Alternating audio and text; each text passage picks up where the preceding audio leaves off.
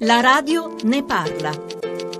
Dottor Savini, 730 precompilato, qual è il vantaggio per i cittadini? La dichiarazione precompilata consente un eh, radicale cambiamento nel rapporto tra fisco e cittadini perché si passa da un sistema che prevede che i cittadini dichiarino i propri redditi e le proprie spese e gli oneri detraibili e che l'Agenzia delle Entrate poi acquisisca una serie di informazioni da soggetti esterni che poi vengono utilizzati successivamente ai fini del controllo a distanza di circa due anni. Ora queste stesse informazioni possono essere utilizzate anziché ai fini del controllo per offrire un servizio ai cittadini facendo facendo vedere in modo trasparente ai cittadini quali sono i dati fiscali di cui l'Agenzia delle Entrate è in possesso. La dichiarazione precompilata poi consente anche di evitare controlli nel caso in cui la dichiarazione precompilata è accettata direttamente dal contribuente. I medici hanno inviato i vari dati delle ricevute delle fatture, scadenza prorogata al 9 febbraio, ma il problema vero secondo i medici è a cosa servirà tutto questo grande lavoro? Dunque spese mediche e le spese sanitarie rappresentano una grande implementazione del sistema della dichiarazione precompilata perché riguardano 11 milioni di cittadini. Il primo anno di avvio erano inevitabili degli sforzi per adeguare tutti i sistemi, ma oltre poi a consentire ai cittadini, a 11 milioni, ripeto, di poter disporre della precompilazione della dichiarazione, consente anche dei servizi previsti nella legge di stabilità, per cui ogni cittadino, indipendentemente da chi ha la dichiarazione precompilata, potrà accedere al sito della tessera sanitaria e andare a verificare tutte le spese mediche che risultano registrate